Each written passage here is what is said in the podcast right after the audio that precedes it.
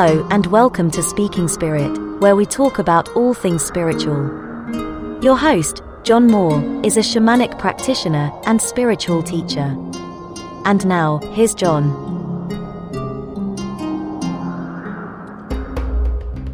Hello, everybody. Welcome to the podcast. Wherever you are in the world and whatever time you are listening to this, and I will I will say good morning. I do this almost every time uh, because I record this early in the morning. Usually, I'm a morning person. Not everybody is a morning person, but uh, I like to be up before anybody else. Um, you know, the energy for me is clearer. There's not so much uh, noise or mental interference or whatever's going on. So if you hear me sipping, that's coffee. I am a um, bit of a coffee aficionado or coffee snob, as some people would would call me. Um, I sometimes do drink awful coffee, but um, when I have no other choice, but I do. Uh, I love my coffee. It's uh, it's definitely a vice that um, that if I I I don't think I've ever tried to give it up. I don't know that I would be able to at this point in my life, but I recognize that and I work with it. So today, I'm going to talk about a topic that is um, extremely important to me and has come up uh, quite a bit in my work lately. Um, and that is a topic of mental health and spirituality and how they interplay. And of course, because I'm a shamanic practitioner, I will talk about these things through my own lens, right? Through the lens of shamanism. So I'm not going to talk about mental health from the perspective of Judaism or Buddhism, even though I practice Buddhism. Um, you know, so obviously my viewpoint is my viewpoint. The other thing I will say is that I am not a doctor or mental health professional. And so I am going to um, be speaking about mental health from a layperson's perspective. And uh, nothing I say here should take the place of any, you know, and I would say this to a client that I was working with as well. Nothing I say should replace um, any sort of professional help you may be getting if you're having um, questions or issues about mental health and something I say contradicts um, something your doctor says or your therapist or whatever. Um, they're obviously they know you and they are professionals and uh, they should you know what they say should supersede that. And and you know the stuff I'm talking about. This is just my viewpoint and my opinion. It's not advice in any way um, particularly in this podcast. And I I do um, have pod you know episodes of this podcast where the things that I say are more practical. They're more um, you know instructive. It's more advice, and th- those will always be areas in which I do have expertise. I don't. Um, I, I try my best not to uh, talk about things or give advice on things that I don't know anything about. I think there's too much of that in the world. Um, all you have to do is spend some time on Facebook. And um, I have um, seen people uh, on Facebook, for example, say, "Oh, I have this health problem," and they'll you know post a photograph of um, you know, some skin condition or something, and they're, what is this? And then instantly, you know, hundred people chime in, oh, that's this, that's this, oh, you should do this, you should do this with all this contradictory stuff. And when I see that, I'm like, you should go get that checked out by a doctor. Um, and not listen to medical advice from people who are not doctors, um, but who have no shortages of opinion. So, with regards to anything related to uh, you know, health, mental health included.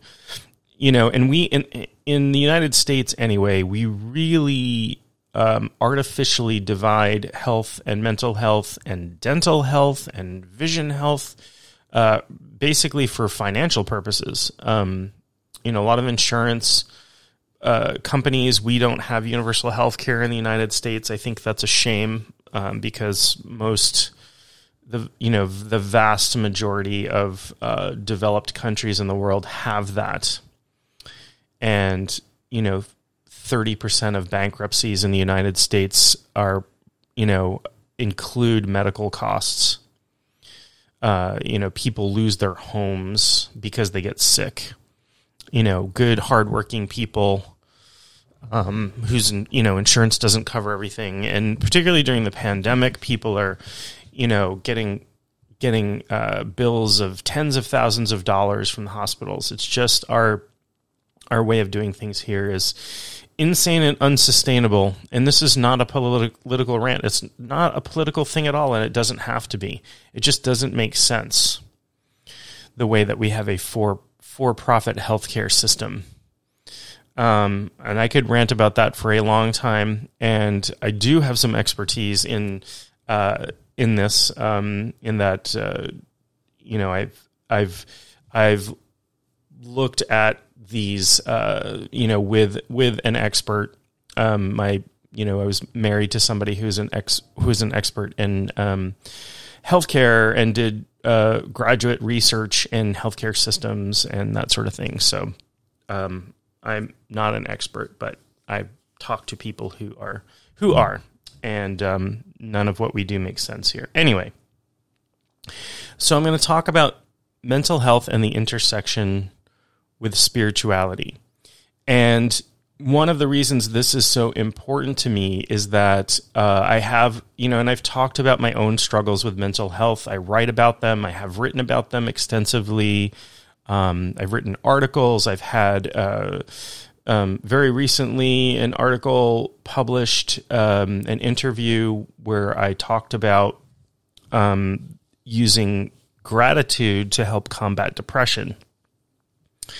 So and and uh, you know talked about the research behind that, um, but I came into I, I, I've always been a spiritual person, so I would not say that I came into spirituality due to mental health issues, but um, you know, sort of later on in my life, I went through a real mental and physical health crisis.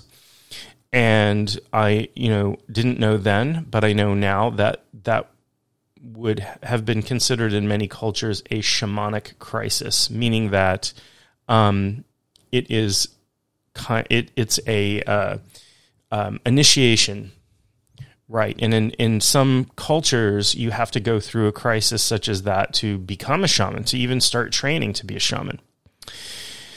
And so when I began my path to shamanism, it was part of my quest to regaining mental health. I had had um, PTSD undiagnosed for many, many years from childhood trauma. I went through some pretty severe stuff um, that I won't I won't describe in this program because I don't. Um, not that I haven't come to grips with it. Uh, I have.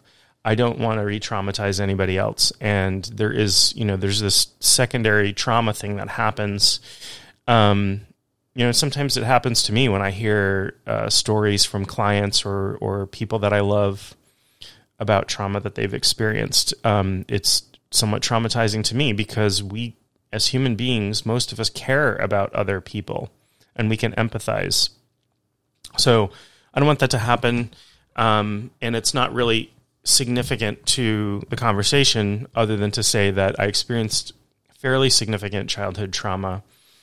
Um, lived with what I, you know, and it lived with a lot of stuff, and I didn't, and it seemed really normal to me, you know, depression, dissociation, um, anxiety, flashbacks. I had no idea for for most of my life that these things weren't things that most people experience. Um, and you know, things kind of came to a head, and I went through this like you know really big crisis. I lost uh, I lost a tremendous amount of weight, not in a healthy way. Um, I couldn't eat. I couldn't sleep. I was having panic attacks. I was having uh, flashbacks, severe depression, all kinds of stuff going on. It was definitely a real crisis. and all along, I have been, um, for many, many, many years of my life, since a child, really, I have been an avid meditator and meditation. I'm, you know, certified from at least one organization to teach meditation. And uh, it's an important part of my life. And I would meditate daily to, to, um, uh, you know, to sort of help with things, to help with the anxiety, to help with, um, depression and everything else that was going on. And that wasn't, it was helping. It was helping, but it was too much. There was too much going on for, for just meditation to help that. And, um, one day I was meditating in my office and, um, I heard a very, very clear male voice say, You need to go learn shamanism. And this was a weird thing to me because I knew nothing about shamanism. I didn't understand what that word meant. I had heard the word, you know, I thought of, you know, um, people in South America or in um, Asia, you know, Siberia, Mongolia, um, and Peru. And I thought, how am I going to learn shamanism? Like, how how is that going to happen? But the voice is very compelling. And um, I thought to myself, geez, you know, I don't, I live in the state of Maine in the United States. I don't live in Peru. I don't have the resources or the time to travel to Peru and find a teacher. I don't know if they would even take somebody from, you know, the United States as a student. Like, how is this going to happen? So, um, as it turns out, where I live, there is a sizable and healthy shamanic community. Um, and are some amazing teachers here. Some of what I would consider the best, uh, best known in the you know in the world, and some of the best teachers are here. And I found my teacher and began my journey, and it has um, really turned my life around, changed my life in profound and significant ways. So, again, this is not a prescription if you are suffering from PTSD. I'm not telling you to go out and study shamanism. This just happened to be my path. And it happened to be a path that um, provided a lot for me and a lot of support and a lot of what I needed, as well as helping me um, heal because it's a very it's a healing path as well. And um, you know, along the lines. And I, and I went into it just, I'm going to work on myself. That was my original goal. And I had no inclination to help other people at that time. Um, really, I was just wrapped up in my own stuff. And, and I, you know, if I had even thought about it, I probably would have thought, well, how can I help other people? I can't even help myself at this point. Um, so over time, you know, over many years of training and and learning everything I could, and and um, taking you know teacher teacher training and all of these things, um, I found out that I had a penchant for certain uh, types of work. I help a lot of people with trauma. Um, in the beginning, I think about hundred percent of hundred percent for the first couple of years of practice of my clients um, had childhood trauma and it wasn't because I was specifically advertising for that or whatever. I think there was what we call wound resonance, meaning um, people could tell that I had been through the same things that they had, or you know, similar things that they had been through. So that was, you know, a lot of the clients who came to me came to me with uh, trauma, and and I worked with them. And you know, that there is a shamanic practice for treating trauma. It's called soul retrieval that being said, I think um, I have always been an advocate of um, sort of an overkill approach, maybe like doing everything one can to affect one's uh, situation. So, if you had a health problem, for example, um, you know, let's say let's say you found out you had diabetes and they put you on um, prescription, you know, pres- prescriptions for that. You know, maybe you were taking metformin, maybe you were taking insulin, you know, whatever it was. Um, you know, and that is one angle of attack. right? That's one way of treating, affecting this problem. Um, but what they would also recommend for you probably would be exercise and diet changes, right? And that would be, I think, a fantastic idea, right? Let's let's let's go at this problem from multiple angles, and you know, uh, do do everything you can within reason to uh, to help yourself through through a health issue. And so I think the same thing was true for me. Um, I'm definitely in that camp for mental health. Um, you know, I definitely um, was talking to therapists. I had, um, uh, I never went on medication per se, but I was taking supplements prescribed by a naturopath. Um, you know, I had some tests done, and uh, my my adrenals were off, and my serotonin and dopamine were low and you know a bunch of stuff was was physically messed up. So uh, worked on straightening that out work you know diet exercise meditation shamanic practice. I did everything i could. And i will say that um, you know they will tell you if you are diagnosed with ptsd they will say there is no cure for ptsd um, and i don't know what the definition of cure is medically, what, what, what they would have to happen for there to be a cure. Um, I will say that I have been living pretty much 100% symptom free for a very long time, for many, many years. So um, I'm, you know, not going to argue with people who know more than I do about medical diagnoses and prognoses and all of that sort of thing. Uh, but what I do want to say is that I don't think, um, you know, I, I want to offer some hope if you are experiencing um, trauma symptoms. I don't think they have to be permanent, right? And that's the thing that gave me hope when uh, things have come around again, or you know, started. You know, I went through something else traumatic, and um, you know, it sort of revivified a lot of this stuck stuff, and um, had a little bit of soul loss from that, and um, you know, reminding myself like, hey, listen, you know, you've got through this before. It's not permanent. You know, if you're feeling some depression or having flashbacks or whatever, it's not a permanent state. You're not stuck there forever. And I think when I was going through the worst of my my crisis, um, that that thought that this is how my life is going to be from now on, that thought uh, was something that happened frequently for me and was um, really devastating.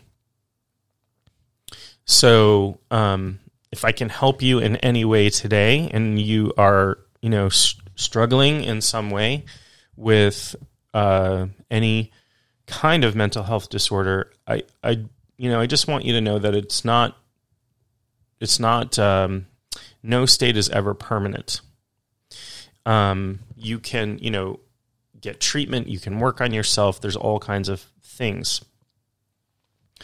So, how this has come into my life and my practice recently, um, I'll, I'll, I'm going to talk a lot about um, the word psychosis, which you know is a is a you know medical term basically for having having a break with reality, and we talk about people having psychotic episodes or being diagnosed with conditions that include psychoses and all of these things. So, having a break from reality, having what we might consider hallucinations and delusions, and hallucinations being um, having sensory, uh, sensing things that aren't real, um, you know, seeing things, hearing things that quote unquote aren't real, and um, having delusions, like believing, having beliefs that things aren't real. So, you know, a stereotypical um, thing, you know, paranoid delusions, or you know, people are watching me, or um, you know that that sort of thing. And you know, hallucinations can be anything. Frequently, they're auditory. Who knows? When I was meditating and heard a male voice saying, You need to learn shamanism, I took that as a sign from spirit. It was very compelling, and I followed up on it. And, um, you know, some people would say that that was an auditory hallucination. Uh, it, and it's hard. Gosh, it's hard. You know, when I practice something like shamanism, it's hard to draw the line.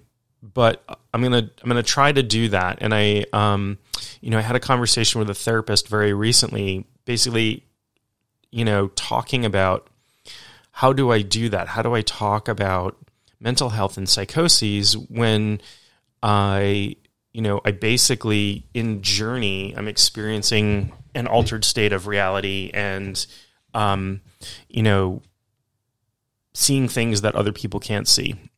And how do, like, you know, some people would consider that hallucination or delusion or what have you. How do I put that in context? So I explain to people um, kind of the difference. So I'm to, I'm to attempt really strongly to do that today um, because I think like it's important to me and I think it's probably important to others. Um, so the way that this therapist explained it to me was that the difference the difference between myself and what I do as a practice and what people are going through who are having um, you know experiencing a psychotic episode is that my work is contained. So when I journey, it is intentional. Um, it happens during a set period of time. You know, we'll call this the container. The journey is the container. I purposely alter my consciousness. I, you know, I tend to use drums or rattles.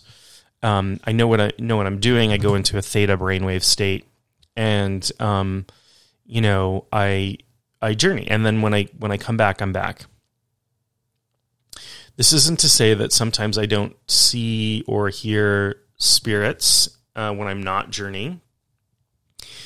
Um, but when I do, when it happens, and I've seen some weird stuff. I've definitely seen some paranormal stuff. Um, but I always question whether that's actually real, right? So I'm I, am i am questioning um, you know, okay, I saw I saw what appeared to be a woman on my back porch, and when I, you know, I thought it was somebody, and when I went around, there was nobody there.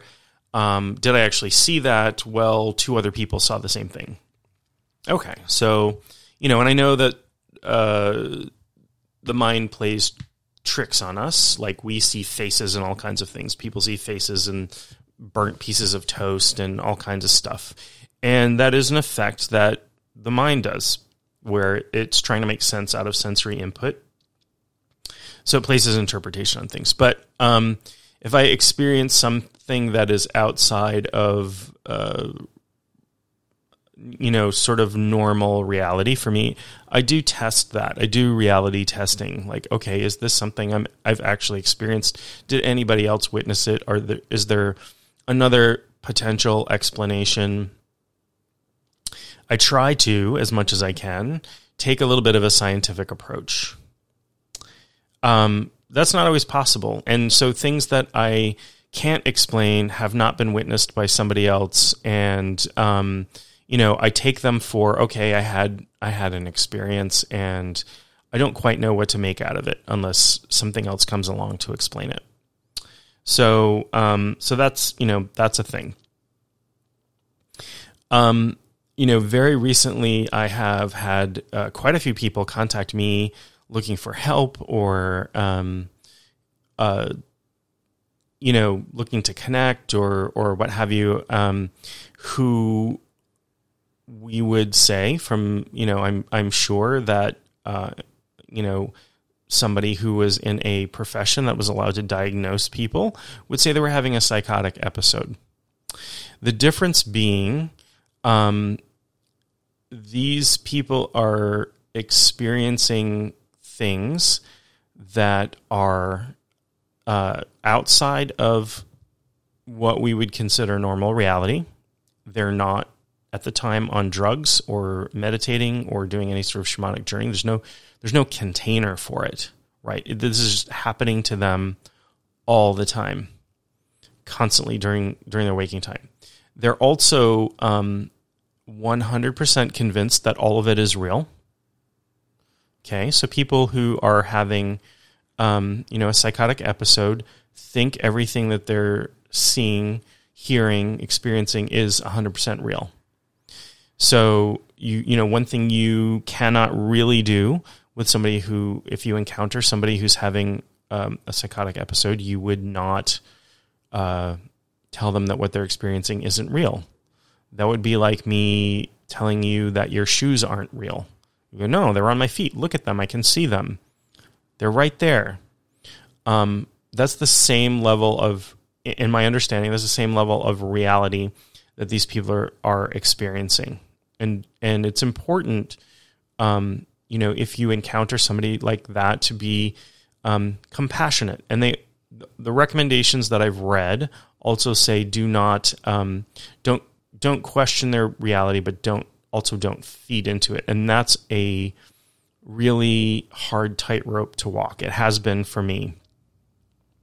And the way that I get around or the way that I get through that is to talk about how they're feeling about what they're experiencing. So, um, you know, somebody contacted me and um, he sees the people around him as fallen angels who are out to get him and uh, XYZ. And I said, wow, you know, it sounds like you're having some, something, you know, you're, sounds like you're very frightened. So I'm acknowledging how he's feeling. Okay. So I can be empathetic and compassionate in that way. Um, so, uh, so the you know the delusional part is the belief. The delusional part is the what is real. Okay. And that isn't isn't sort of matching up. So um so the big question becomes um are these people who are having these psychotic breaks having spiritual experiences um that are you know somewhat uncontrolled or whatever or um is it just stuff their mind is making up that's a hard question for me to answer. But my take on it is this: I think um, people who are who are going through that are taking in a whole bunch of input, right?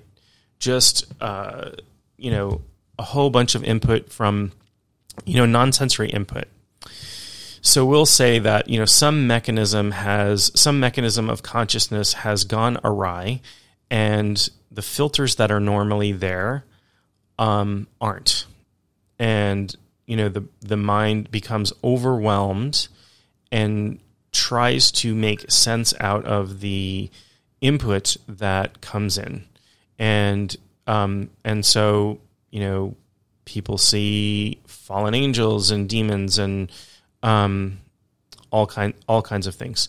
So some of that input might be from spiritual realms. So people might be operating at a level where they're, you know, perceiving what we might call the middle world, um, in which you know middle world spirits. When I journey, there are a lot of them, and they come in lots of different forms. Um,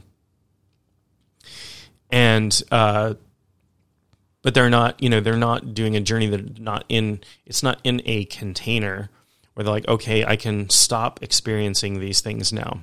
Um, they they can't. Um, so then you know a question was put to me recently um, by somebody who is becoming a student of mine who asked me you know is it true that um, in some cultures you had to have had a psychotic break or something to uh, become a shaman um, and that is relatively true. There are, you know, there's this idea of the shamanic crisis, meaning um, in some cultures, what we call shamanic cultures, that, you know, they're cultures where there, you know, there is a role of shaman that is, you know, a historical and ongoing part of the culture um, to be chosen to, you know, to be uh, initiated into shamanism and to learn from shamanic elders and that sort of thing, one has to have gone through um, some kind of crisis, and that could be mental health, if it could be physical. In some places, you know, getting hit by lightning. Um, you know, there's all kind, you know, there's all kinds of things, and there are cultures where shamanism is hereditary. There's cultures, so there's different ways of choosing, but um, you know, in effect, you had to have gone through, um, you know, some kind of crisis. So it leads me to a really important point about uh, spiritual help for mental health issues. So again, um, you know, if somebody comes to me and they have um, some sort of, uh, you know, severe mental health issue, I'm going to recommend. In fact, I'm probably going to insist that they work uh, they work with a doctor or and or therapist first and coordinate with me. And I have had uh, I've had um, you know I've had lots of experiences with clients who are like um, you know asking me, is it okay if I tell my therapist about you? And I'm like, well, actually, I think it would be a really good idea if you told your therapist about me and the work that we're doing together. And, um, you know, if there's any way we can coordinate, that would be fantastic. And I've had, you know, met lots of really supportive people in both the medical community and um, therapeutic community. Um, lots of people that I have trained with are, in fact, physicians which I think is an interesting thing. Um, not like it, it's not contradictory, in my opinion, that these are scientifically minded people with medical training um, who are studying a uh, spiritual field. Um, you know, I don't, I don't take contradiction from that. It might, on the surface, seem contradictory, but these people are healers, and um, you know, they recognize they recognize that this is part of their path and that people aren't just um, machines. They're not just collections of um, biological material that we're body, mind, and spirit. And so there are multiple, you know, there are multiple dimensions to every human being. So, you know, somebody who's in the midst of a uncontrolled psychotic episode, um, who would come to me um, I would try to help them and steer them towards help, um, but I wouldn't work with them shamanically. And this is not because I am being cruel or uncaring or unempathetic. I am absolutely empathetic and compassionate towards people who are suffering in any way.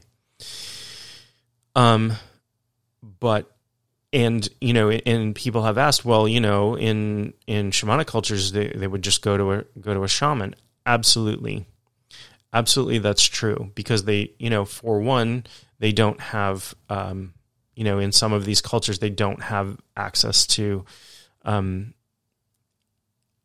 to as modern healthcare as we have here. But there's a second part of that. And so in you know, in some of these cultures, and I've read, um, you know, I've read about instances from you know Africa and um, South and Central America and Asia, um, you know, Tibet in particular, where you know somebody somebody is going through, um, you know, experiencing psychosis. You know, maybe they would be diagnosed with schizophrenia or something um, by modern doctors, and they're brought to, um, you know, they're brought to a shaman. And what happens sometimes in these cases is that the person is taken in.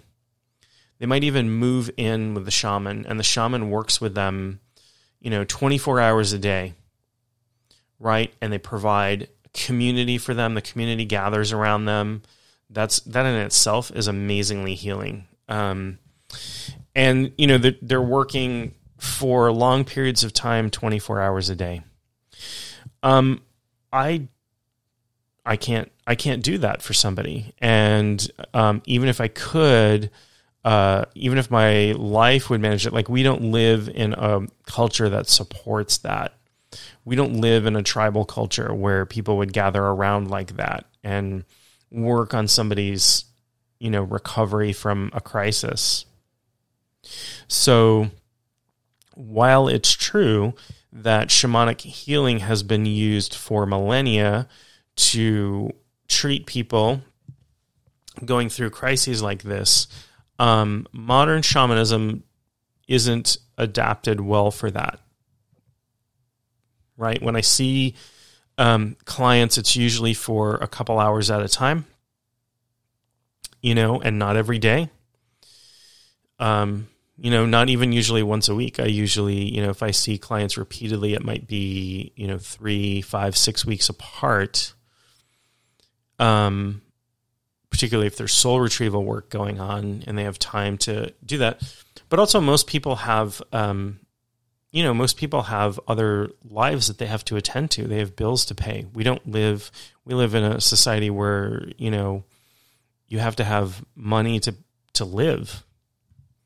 So, um, you know, unfortunately, you know, when people come to me and they're, they're, uh, you know, in my opinion, um, really suffering from a psychotic episode and they've lost complete touch with reality and they want help because they think that um, gods and goddesses and demons and things like that are after them.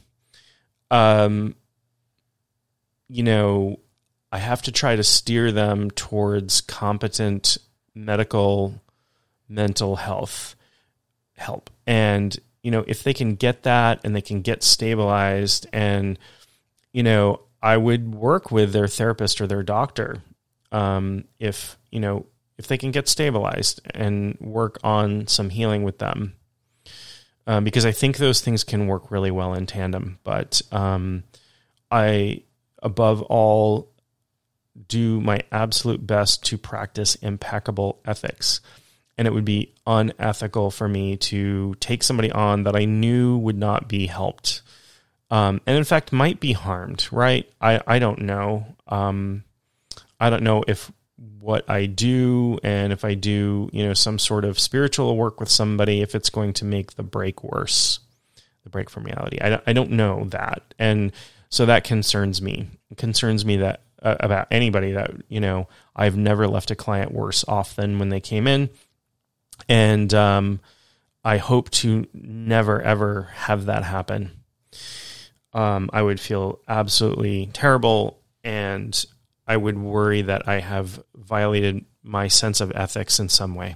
So, um, you know, again, like I'm not, I'm not going to um, work with somebody who refuses to get other help and who is in a condition that I can't, um, I can't affect, I can't affect effectively.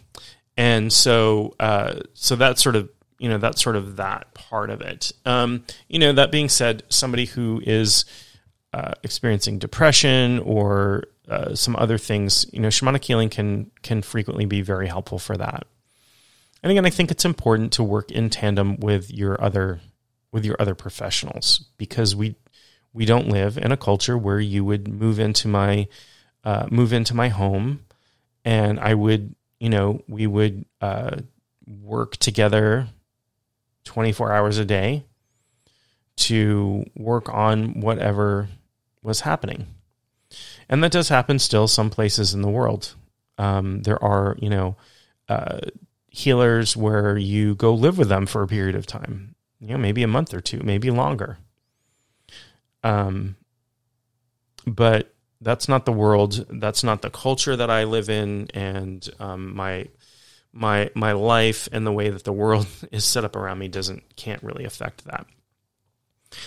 Um, so that's sort of on the on the topic of uh, psychosis, and you know, I I've struggled with this for a while because I don't ever want to see judge seem judgmental towards people who are having mental health issues because you know first of all, nobody nobody wants that. Nobody is in control of that. I didn't want to have PTSD. I didn't want to experience anxiety and depression. Um, and I, if I could have made it go away, I would. Um, but we have this weird thing, uh, maybe not where you live, but here where we kind of, um, p- you know, treat people with uh, mental illness, uh, you know, we kind of stand back from them a little bit. Like there's a lot of weird stigma around mental illness in the United States, and and you know I've seen it in other countries as well. But um, definitely in the United States, where I live, there's still stigma around mental health. It's becoming less, you know, and lots of people talk about talking to therapists and stuff, and um, I think that's healthy. I think um, you know having the conversation. There's you know increasing conversation about mental health. I see from athletes and movie stars and stuff, and as much as you know, as much as people look up to those you know people in those roles, I guess that you know that's a good thing. You know to bring it to light that the people that people look up to, everybody, every walk of life, every socioeconomic status, every um, level of education, everything. Um, you know, mental illness doesn't discriminate, and so it's you know it's really important that we are kind and compassionate and try to understand. Try to understand when somebody is depressed. This was a this was a big one for me. Um, you know, and I experienced depression as a result of my PTSD, and there was all kinds of um, messages out there that is like, you know, uh, well, if you're feeling depressed, just take a walk in the woods. I know walking in the woods is helpful, but it didn't it didn't cure me. It didn't solve my problem. And you know, some people when you describe or or say, you know, I I'm feeling depressed or I have depression, they're like, well, you know, what do you have to be depressed about? Um, and the answer to that is there does not have to be a mean there doesn't have to be a reason for someone to be depressed.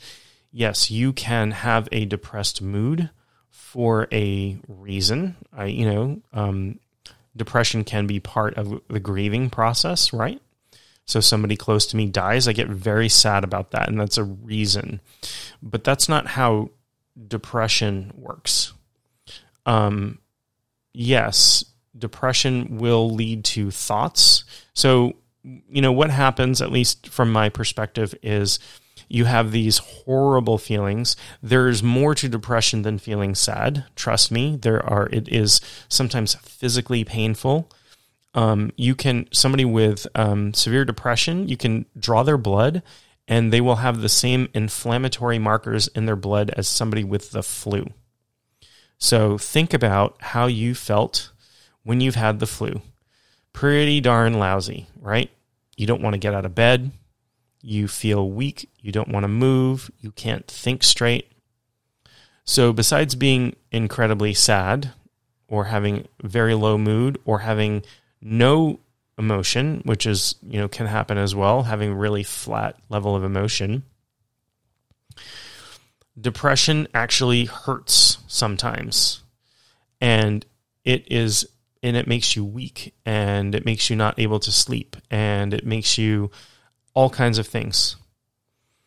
Um, it can make you gain and lose weight. I lost um, an interesting note. I lost 60 pounds and not in a very healthy way. And I really didn't have any more to lose. My doctors were concerned about my health. Um, I just couldn't. I couldn't eat. My appetite was gone. Very similar to if you've ever been really sick with the flu. excuse me, and you don't feel like eating. So, um, yeah, so I, you know, I took I took some supplements and tried to help with that. So, um, there's a physical aspect as well. So, you know, the, the things that are people like, well, what do you have to be depressed about, or you know, just don't feel sad anymore, or you know, whatever. You know, if people with severe depression could choose not to be depressed, they would. Trust me on that. Nearly 100% of the time. It is not a choice. In the same exact way that people with cancer do not choose to have cancer, and if they chose, if they could choose not to have cancer, they would. Nobody would choose to have cancer. Nobody chooses to have depression. Um, trust me, it is it is sometimes suffering to a magnet. If you've never experienced it before, um, you know, good, that's good. Um, but if you've ever experienced severe depression, it is like nothing else. It is it is just suffering. And so we need to have compassion for people who are suffering because they're human beings and they deserve it. And they deserve it does not matter what your diagnosis with anything is or if you have no diagnosis as a human being, you deserve love. You deserve more love, not less. And so um, sometimes in some places, the way we treat people who are suffering with mental health issues is um, extremely inhumane. And we don't have to go very far back in history to see that. And we don't have to go, uh, we don't have to go back at all. You know, we can see, um, you know, people, people living on the streets, you know, and there was a study at one point, I don't know, back in the late 90s, early 2000s that at least 25% of people living on the street, people with, you know, who are homeless, had diagnosed mental health problems. A good portion of them probably um, had undiagnosed mental health problems, which were not made better by being homeless, certainly exacerbated. We also, um, you know, stuff happens and we tend to um, put a lot of people uh, with mental health issues in jail and prison um, because sometimes there is criminal behavior. Although I will say this that um, most criminal behavior is not committed by people with a mental health issue. That's another um, thing, and people um, people who are you know schizophrenic or depressed or have anxiety or whatever are not more likely to commit violence um, against other people. So sometimes there's this fear that people who are quote unquote crazy, and I realize that is a hateful term, but I'm using it um, in that context here. Like people who say these things are are misunderstanding and being cruel and bigoted. So people who are suffering and cra- you know, people who are crazy are likely to, you know, be dangerous and hurt them.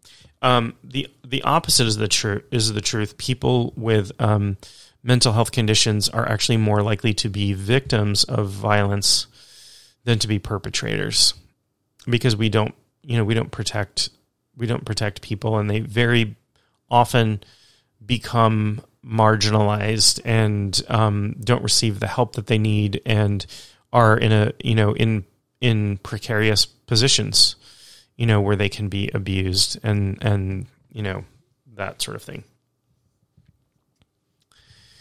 So, as spiritual people, it behooves us to be the um, to be the example of people of how um, people are to be treated in the world, and you know the golden rule, whether you are Christian or Buddhist or something else.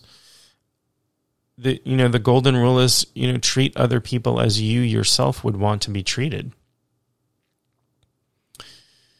would you want people to marginalize you or um, make up stories about you about what you know you're, or not give you help if you were suffering and needed it. And so that applies you know that applies and um, being being spiritual that should apply even more because you should realize the reality of that. You should realize that we're all connected and you know the way that we treat everyone um, you know comes back to us because we're connected so it's really important to take these things into consideration um so i'm not going to have you know normally when i do these podcasts i may wrap up with some really specific recommendations about um, things you can do. You know, when I talked about um, ancestors, ancestral spirits recently, you know, I talked about things like you might set up an altar or, you know, that sort of thing. Um, so I'm not going to offer some really concrete advice today. And the reason is, as I outlined in the beginning, um, you know, I don't know, like, if you're listening to this and you have some sort of diagnosis or you know somebody who has some sort of diagnosis, um, you know, that's not something I can I, I don't know, and I, I can't give you some general advice about that. I will say this though: um, if you, you know, I think pursuing spirituality along in whatever form that takes for you, along with the other things that you can do to ensure your health, um, helps to create a more rounded healing experience and can be very healing. I do think that if you are um, suffering from a break with reality, that um, you should be careful about the types of things, the type of, of things and information that you consume.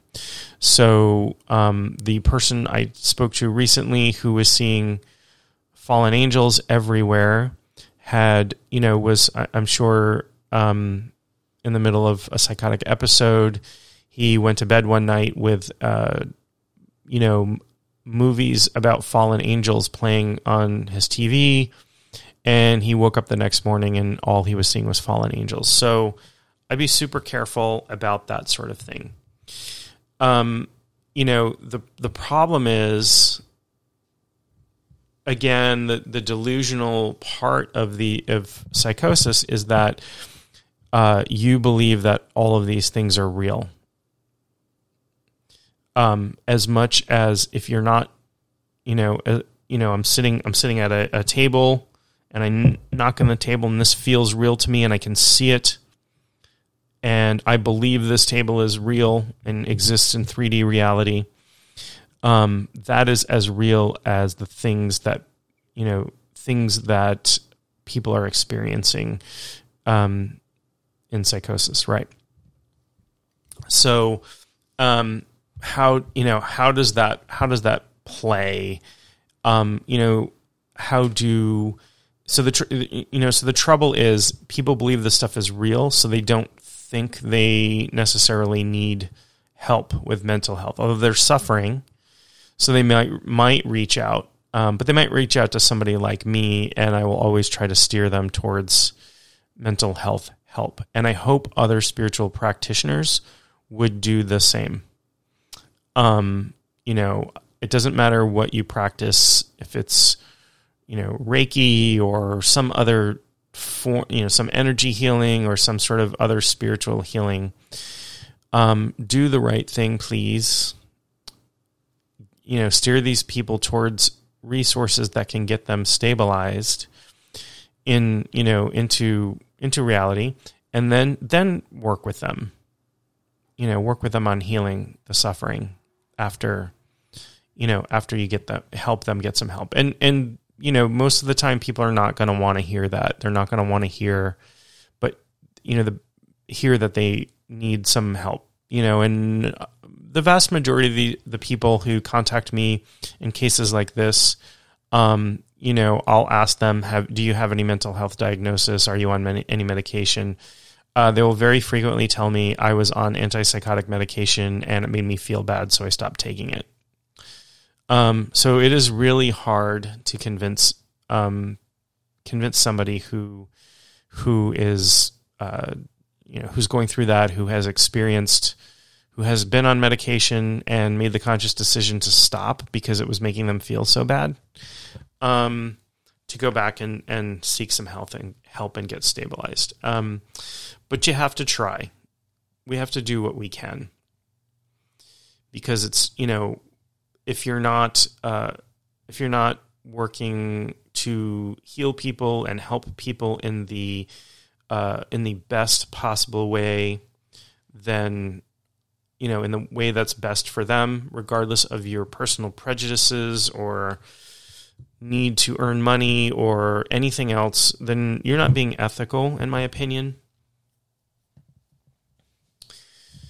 And I would say, uh, mo- you know, most, if not all, spiritual practicer practitioners I know are extremely ethical. Um, I've only run across a couple of cases where I felt people had overstepped a little bit, um, not consciously ever. Um, I haven't run into that where somebody's been like, "Oh, I'm gonna take this person for a ride," but that is out there, certainly certainly it's out there that um, you know there are people who are looking to take advantage of other people. Um, fortunately, nobody who is who is my friend or they wouldn't be my friend. um, but yeah, I mean, I take ethics um, extremely important, and you know the people that I have learned from. So my my te- my main teacher, especially, um, if she got wind, uh, she she got wind one time uh, that some somebody had talked to me about um, teaching a specific class, and there was a misunderstanding about it. Um, there was a misunderstanding on my part, um, for sure, and I thought they were asking for one thing, um, and they were asking for something else that I would not that I would not have agreed to and not have taught. And she got wind of it, and she she got in touch with me immediately, and she said, "Well, you know, this person." Uh, you know, expects to learn this from you. And I go, oh, no, no, no, no, no, no. Okay, I'm sorry. So, um, so my teacher and then her, you know, and her teacher before her, um, you know, really just call people to the mat for ethical reasons. And when I teach, um, I always talk a lot about ethics. And, you know, there's specific, um, you know, there's specific ethical rules in shamanism. There aren't really rules, but ethical guidelines um, that I follow that I teach as well. Um, things like I don't work on people without their permission, um, with very rare exceptions to that. Exceptions would be somebody is un, you know actually physically unconscious, like in a coma or something, and cannot cannot consent to something. Um, but consent's super important. And um, again, like even if I thought somebody, uh, if somebody was conscious um, and having a mental health crisis, and I felt like you know somebody might think that they are not in a condition to give consent, I probably still would not work with that person. It's just too close to the ethical boundaries for me. So um, I keep very, I keep very tight boundaries around what I do, the work that I'll do. I don't, I won't take on work that I don't um, have an affinity or skill for. You know, so um, you know, this is a little off topic, but um, you know, for example, I absolutely love and adore animals. I love wildlife. I love pets, but I don't do animal work. I'm. It's not a skill that I have and I have other, you know, there are other people I know who are fantastic with um, doing work on animals, and I've assisted people who are working on animals. Um, but if somebody came to me and said, you know, I want you to do, can you do a healing on my dog who is, you know, uh, going through some stuff or or whatever, um, I would not. I would say, um, you know, thank you for contacting me. I don't do that type of work but I would be very happy to refer you to somebody who does and who I think is a fantastic practitioner. So there's another, you know, another piece of ethics is not to go beyond uh, have a reasonable have a reasonable idea about what you can do, um, and don't go beyond that in a way that somebody could be, you know, paying for something or losing time or um, you know, what have you. So, you know, if a friend came to me and said, "Hey, um, you know, do you think you could work on my dog?" and it wasn't sort of a like, you know, uh, you know, I might say something like, "It's not really my work. I, I could try it," you know, that sort of thing. I might still not, even in that circumstance. But in in a professional setting, I would not. I would not work beyond my skills. So, um, you know, I'm just speaking to practitioners out there. If you're listening to this and you're a practitioner, um, really try to work with people um, and have them get the professional, you know, whatever you feel of the medical establishment. Um, try to get them the professional help they need from licensed professionals. Um, even if you can, you know, can decide to continue to work with them, work in tandem, and you know, you'll find that there are there are doctors and therapists and nurses and nurse practitioners out there who are very open to um, energy healing and shamanic healing and all of that sort of thing. So, with that, I'm going to wrap up for the day. Um, I hope this has been helpful.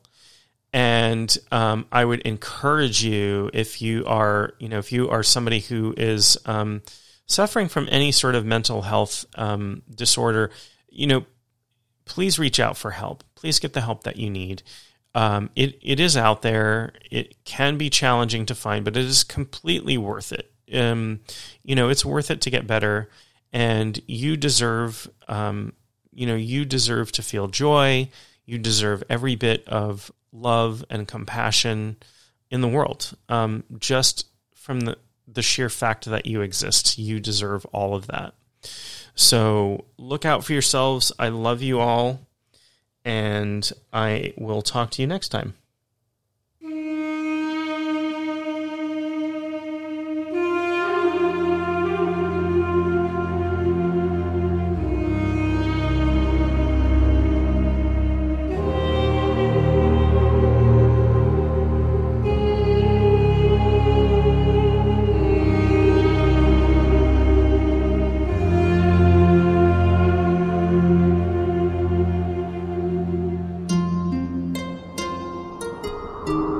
Been listening to Speaking Spirit with your host, John Moore. For more info or to contact John, go to maineshaman.com. That's M A I N E S H A M A N.com.